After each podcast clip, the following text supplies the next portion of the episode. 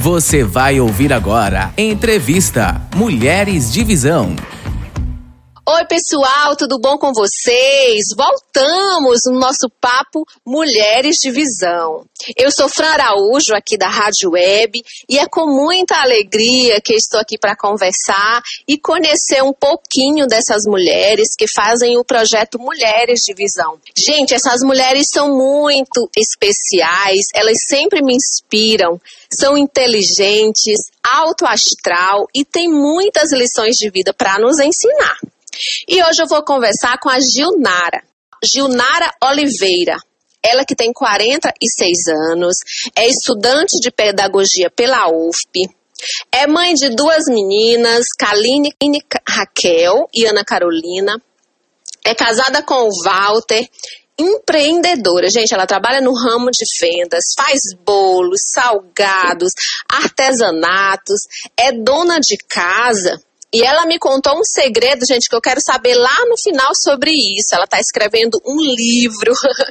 e eu já quero lhe dizer, é, você ouvinte e você, Gildara, que eu me identifiquei com você, porque eu também sou uma amante da literatura, amo escrever e também é, ler coisas interessantes. E também um dos meus sonhos é escrever um livro.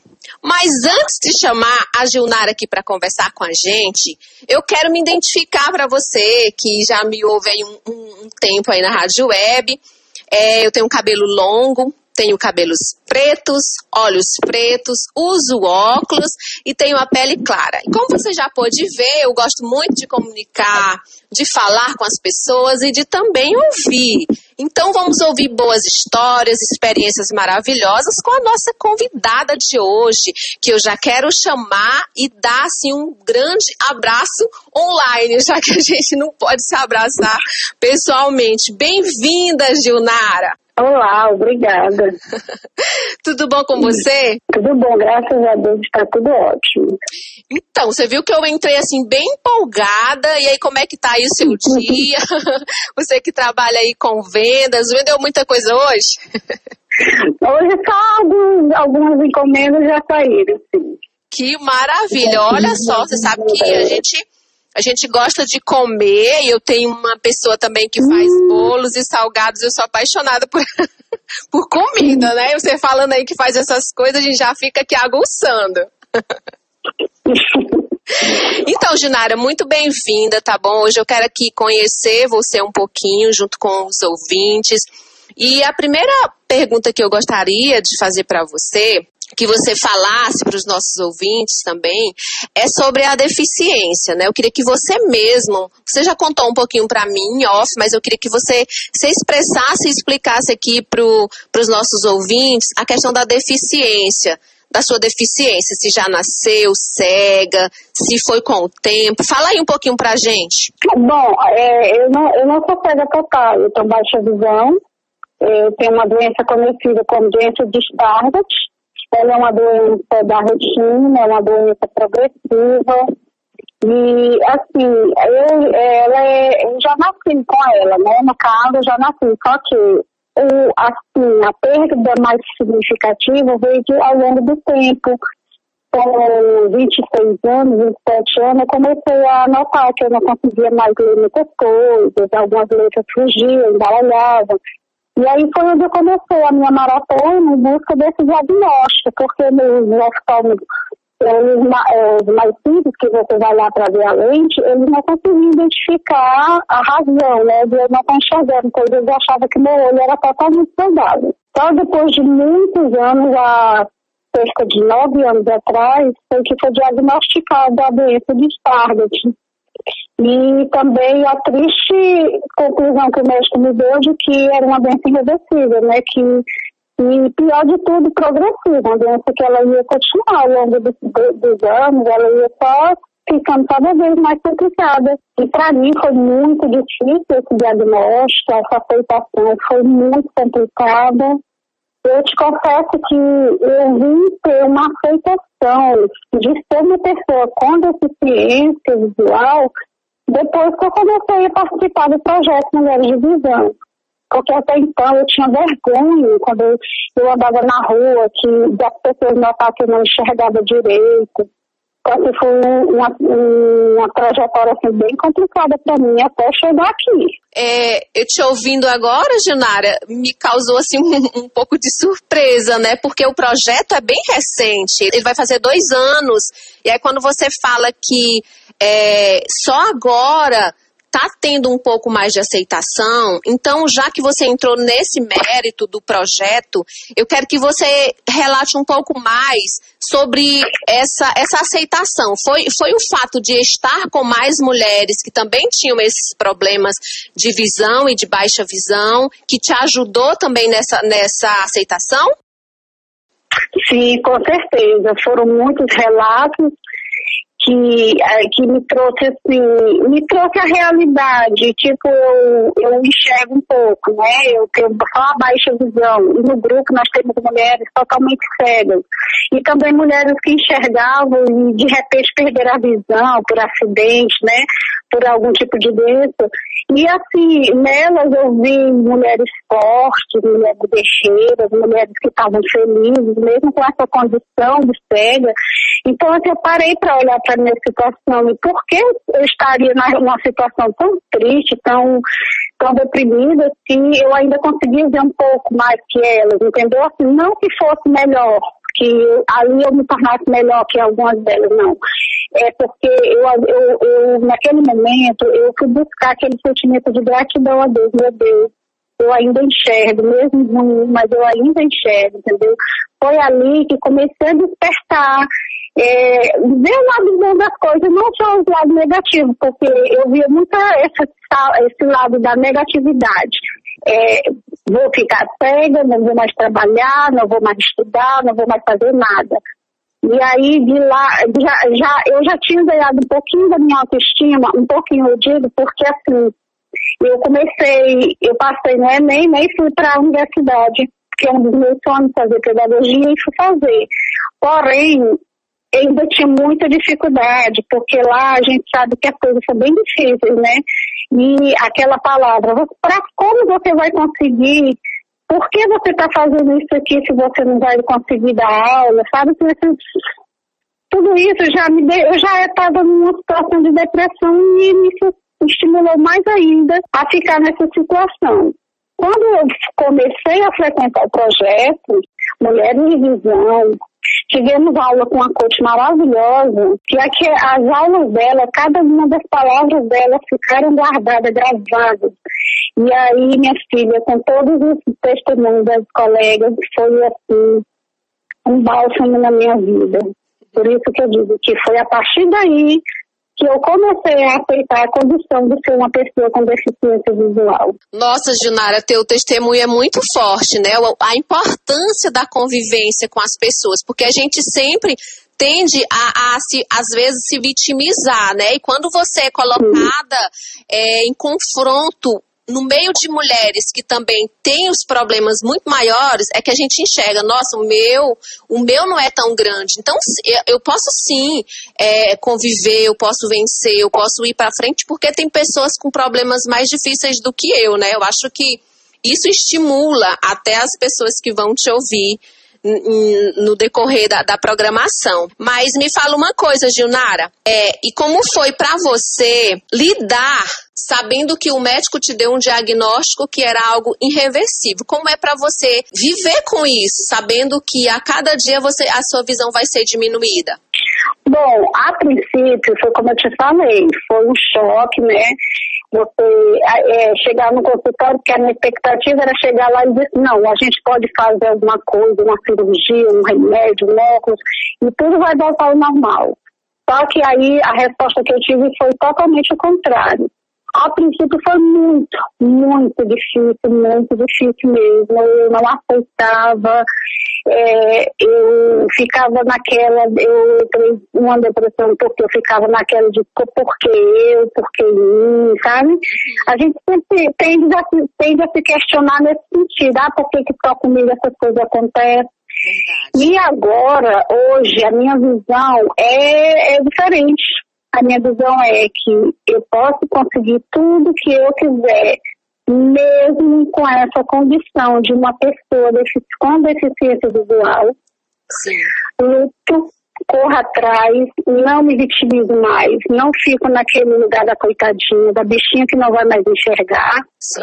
E assim, a minha expectativa é, os médicos disseram assim, não vai ficar totalmente cega. Uhum. Pode ser que no futuro a doença ela estabilize. Então, assim, essa esperança agora eu tenho bem mais forte e mais confiante de que pode ser que isso venha acontecer comigo e que, mesmo que eu fique com a visão comprometida, mas não seja total, entendeu? Sim. E assim, eu já desprendi disso. Eu deixo, deixo a vida levar, vamos ver o que, que dá. Sim. É, pra gente ter uma ideia, Junara, tem como você dar um exemplo aí de, do que você consegue enxergar? De que forma você Olha. consegue enxergar? É o seguinte, assim, frontal, visão frontal, visão central. A minha visão central, ela é comprometida. Não sei se você conhece aquelas teinhas de aranha, que às vezes você, a gente vai limpar um quarto e tem umas teias bem fechadinhas, assim, Sim, bem bonitinho, bem redondinho. Não tem umas teias assim, Sim. bem fechadinhas. Tem. Então, a minha visão frontal, ela tem esta, esta mancha. E se eu olhar para você de frente, eu não vou conseguir visualizar o seu rosto. Uhum. Eu só visualizo o seu rosto se eu te olhar de lado. A minha visão lateral, ela é boa. Sim. Se eu te olhar de lado, eu consigo visualizar o seu rosto. Porém, se eu olhar para você de longe, já fica um pouco mais complicado. Entendi. Mas é, é uma visão assim, tipo, para você ter uma ideia, eu achava estranho que às vezes, antes de eu ter o diagnóstico, eu ia para um ponto de ônibus, aí sentava, ficava esperando o ônibus vir. Aí eu olhava para o lado, vinha um carro. Só que esse carro não passava na minha frente. Quando eu observava, ele já estava passando lá na minha outra lateral. Aí eu fiquei, meu Deus, por que que nessa, nesse local de que eu estou olhando direto, some? E é assim, se eu estiver olhando direto, você passa, quando chega na visão frontal, você some. Entendi. É, Junara, e me fala alguma. é, em relação à sua família, tem mais alguém com algum tipo de deficiência ou não? Na sua família que eu digo dos seus pais? Não, não, não foi. não, até assim, meu pai já é falecido, né? Minha mãe já, já é idosa, mas ela tem uma visão maravilhosa. Ela tem 79 anos e nem óculos ela não usa. E assim, da minha família mesmo, próxima mesmo, na geração próxima, não tem ninguém com esse problema. Na sua adolescência, você percebe, analisando hoje sua vida de adulta, dona de casa, mãe, que você teve mais frustrações do que agora, por ser, por estar no início da vida? Não, até porque é, na adolescência a doença não havia se manifestado. Só depois dos 20 anos Ah, foi que ela realmente apareceu. Até isso, eu tinha aquele problema assim, com a luminosidade, se tivesse muito claro, se o sol tivesse muito forte, dava aquela sensibilidade muito forte, uma dor do olho e tal. Até aí era só o que eu sentia. Depois de 20 anos, acho que 25 anos, foi que realmente eu comecei a ver que algumas coisas eu não conseguiria mais ver. Eu sempre gostei muito de ler e eu, eu fiz uma fichinha aqui na minha biblioteca aqui no meu bairro, tem uma bibliotecazinha pública e eu pegava livros semanais, vários livros para ler uma semana. E eu comecei a notar que alguns dos livros eu não estava mais conseguindo ler. Às vezes porque as letras estavam muito pequenas, ou porque o formato das letras baralhava. E eu comecei a, a ficar preocupada com isso. Na época eu estava no ensino médio, e no ensino médio também eu tive uma dificuldade muito grande, que eu já não estava mais conseguindo copiar tudo que o professor passava no quadro, eu não via mais. E foi onde eu comecei a ver que algo de errado realmente estava acontecendo. Sim. Então a gente pode dizer que você teve, no caso, uma adolescência normal, né? Isso ainda não tinha te atingido, né? Mas Sim, sim. a partir dos filhos, já, já você teve filhos, já, já tinha acontecido, né? Um pouco isso ou não? Ainda não, porque eu tive filho muito jovem. A minha primeira filha nasceu, eu tinha 18 anos. Sim. Então, Então, assim, já foi do, do. A mais velha tinha 8 anos, a outra tinha 4. Então, assim, foi, já foi, já foram crescendo, eu já estava com esta dificuldade, até mesmo para ensinar as tarefinhas da escola, eu já tinha um pouco de dificuldade. é, você me diz uma coisa assim, a gente às vezes não sabe muito como lidar, a gente que enxerga não sabe muito como lidar com pessoas cegas e aí cria às vezes conceitos errados. Você tem como dizer quais é os maiores mitos que as pessoas ao se aproximar de pessoas com deficiências erram ou, ou, ou falam e que não é, tipo um mito, entendeu? Geralmente um que meus colegas falam lá no, no projeto, que é, que é de não saber conduzir a pessoa com deficiência visual, é pegar pela bengala, puxar pela bengala, é segurar na mão e puxar, sendo que nessa situação as pessoas têm que oferecer o braço para que a pessoa com deficiência siga ele, né? Sim. Eu acho que esse é um dos maiores mitos que as pessoas geralmente pagam. É na hora de conduzir uma pessoa, que às vezes a pessoa chega até com uma boa vontade de ajudar, porém ela não, vai, não, não, não sabe, até mesmo por falta de conhecimento, não sabe como conduzir. É, inclusive eu já até eu já até aprendi e dei algumas dicas lá no, no, no projeto aqui no, na Rádio Web sobre essas formas, porque realmente a gente erra muito. Aí quando é uma pessoa que tem é, um, um, é, ter uma boa educação, ela vai lá e orienta. Não, não é assim, me conduza dessa forma, né? Mas a gente encontra também pessoas e pessoas, né? É isso. Você não tem problema nenhum de aceitar ajuda, não? Não, não, muito pelo contrário. Eu sempre acho muito bom quando eu estou em algum lugar. Agora sim, se você me encontrar, você vai dizer assim, não, ela não tem deficiência visual, Sim, porque eu meu vendo olho... Aqui sua foto, eu tava vendo aqui sua foto. o meu olho é totalmente normal e assim, eu ainda ando sem bengala, então não tem como as pessoas me identificarem como uma pessoa com deficiência visual. E aí, por conta disso, eu tive alguns alguns problemas, assim, meu mesmo, assim, de me envergonhar, de pedir para uma pessoa numa parada de ônibus, identificar o ônibus para mim. Por favor, quando chegar. Assim, eu eu tinha aquela bobagem de achar assim, nossa, ela vai achar que eu sou analfabeta.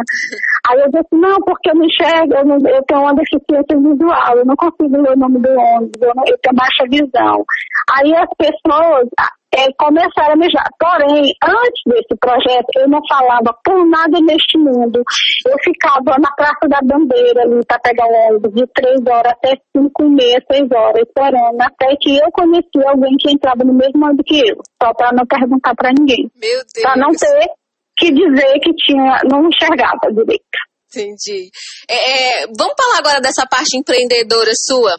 Você hum. gosta dessa, dessa área de, de fazer as coisas? É uma boa cozinheira? achou melhor unir o útil ao agradável, no caso, ficar em casa mesmo vendendo suas coisas? Ou também foi por uma escassez do mercado de trabalho nesse público com deficiência? Na verdade, é, eu comecei com essa área de fazer bolo, salgado, mas por necessidade. Eu tinha duas filhas pequenas, não tinha com quem deixar para trabalhar, e aí eu comecei a fazer as coisas na minha casa, fui aprendendo sozinha, nunca fiz um curso de nada. Eu faço bolo, faço salgado, torta, tudo que você imaginar.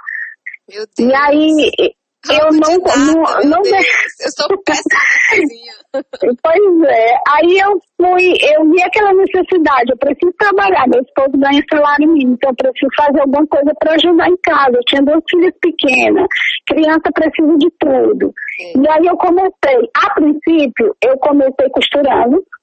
Eu trabalhei muito tempo fazendo peças íntimas eu comprei duas máquinas, fiz um, tinha um projeto na prefeitura na época e eu fui, entrei nesse projeto e trabalhei na minha casa. Eu fazia calcinhas para bebê, fazia enxoval de bebê. E aí, quando realmente a minha visão começou a falhar, que não dava mais para enfiar uma agulha, para fazer uma costura reta, essas coisas, eu fui deixando a costura.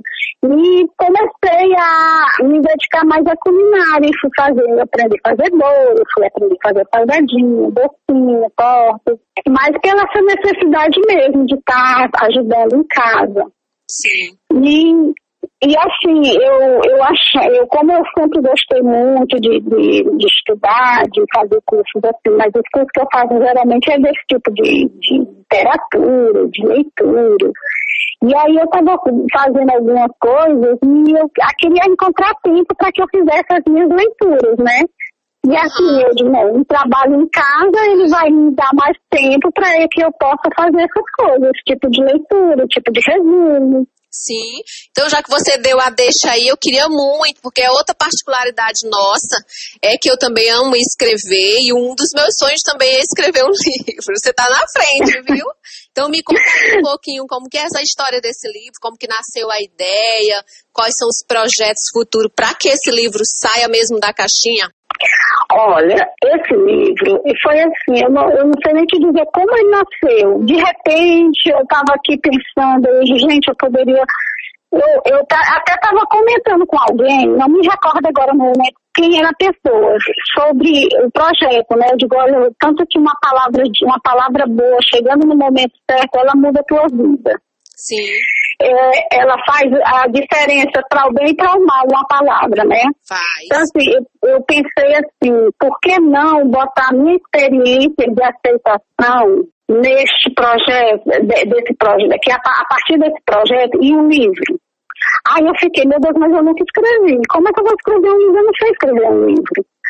E aí eu disse, não, mas vamos ver o que que dá. E o que eu quero pôr nesse livro, trazer para esse livro, é exatamente esse, esse, esse ponto de vista onde você se encontra no momento em que você não aceita, não tem aquela aceitabilidade da sua vida, do, do que você está passando, seja uma deficiência visual, seja uma deficiência física, uma limitação temporária, mas que você receber palavras boas, palavras de incentivo, exemplos que te mostram que você ainda é capaz, faz a diferença na vida da gente. O que aconteceu comigo? Porque até então eu ainda tinha aquelas palavras de negatividade que ficava sabe, pairando. Quando eu comecei meu curso, eu ouvi de um dos meus professores na UFP a seguinte frase: Mas como é que você vai para a sala de aula se você não enxerga direito? Como é que você pretende dar aula? Eita. Isso para mim foi tão desestimulante que eu passei o período inteiro pensando em desistir. Inteiro, inteiro, assim. E, assim, aí eu fiz as duas comparações. Fiz a comparação delas Fiz a comparação das, dos relatos das amigas aí nos primeiros, primeiros dias de curso, onde a professora estava explorando cada um, cada, cada é, experiência de vida de cada uma, né? Então, assim, em comparação àquelas experiências que eu fui ouvindo e aquelas palavras de estímulo que aquelas mulheres tinham no momento de dizer, ah, mas eu fui em frente, eu corri atrás, eu eu fiquei muito, muito impactada. O relato de nossa professora lá no dia, no primeiro dia de curso, a, assim, a luta de sobrevivência dela, aquilo ali, sabe, assim, inclusive chamou mesmo assim lá para cima. Então, assim, veio esse, essa ideia de colocar isso no papel. Gente, eu preciso é, escrever isso para alguém mais ler, alguém precisa ouvir isso, alguém precisa saber que é o fim chegar a ter um diagnóstico de uma deficiência. Eu tô impactada. Realmente você tem toda a minha aprovação, minha, minha, minha torcida, viu, para que esse livro saia, porque, como você falou, né, às vezes a gente pega uma palavra é, dura que a gente recebe e desiste, entra em depressão, se, se entra na caixinha, se tranca. E às vezes essa mesma palavra, dependendo da forma que você utilizar ela, ela vai te elevar, ela vai te fazer voar muito mais alto. Eu vejo que você escolheu a segunda opção e eu desejo muita sorte para você, tá bom? É, tá bom. O nosso bate-papo tá tão gostoso, mas o nosso tempinho já tá acabando. Eu queria te perguntar, Junara, para tu aproveitar essa, essa boa é, fala que você tem de se comunicar e deixasse para as pessoas, pras, especialmente para as mulheres de visão, algo que você aprendeu, fora de tudo que você falou, mas algo que você aprendeu lá, que você utiliza na sua vida. Fora tudo que você já disse, se você pudesse fechar assim com uma, uma frase essa parte do projeto, o que, que você diria? O que, eu, o que eu realmente eu pus em prática na minha vida ali do projeto, de tudo que eu ouvi lá, foi o poder da fé. O poder da fé, ele é capaz de transformar nossas vidas. E você pode ter certeza que se você exercitar a sua fé, você é capaz de tudo. Eita, glória a Deus. É, foi muito bom conversar com você. Eu sei que sua, sua, essa, esse bate-papo nosso vai falar com muitas pessoas, vai encorajar muita gente.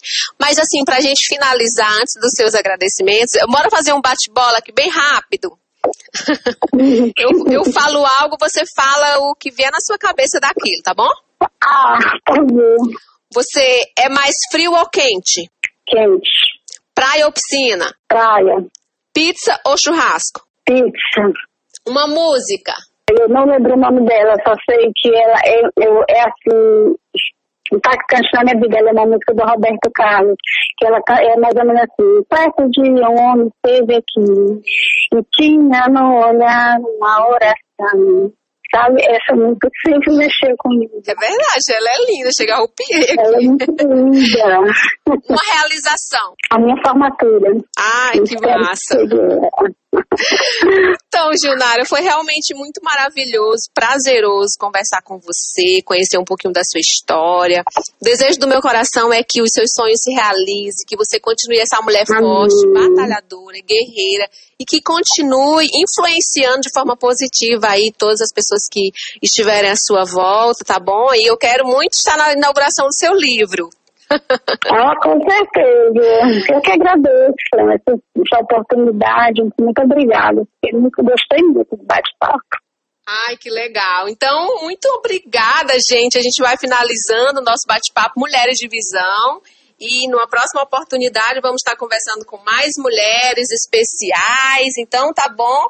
Fica bem, Gilnara. Um cheiro. Cheiro, obrigada. Tchau, gente. Até a próxima. Incluir é viver o tempo do outro.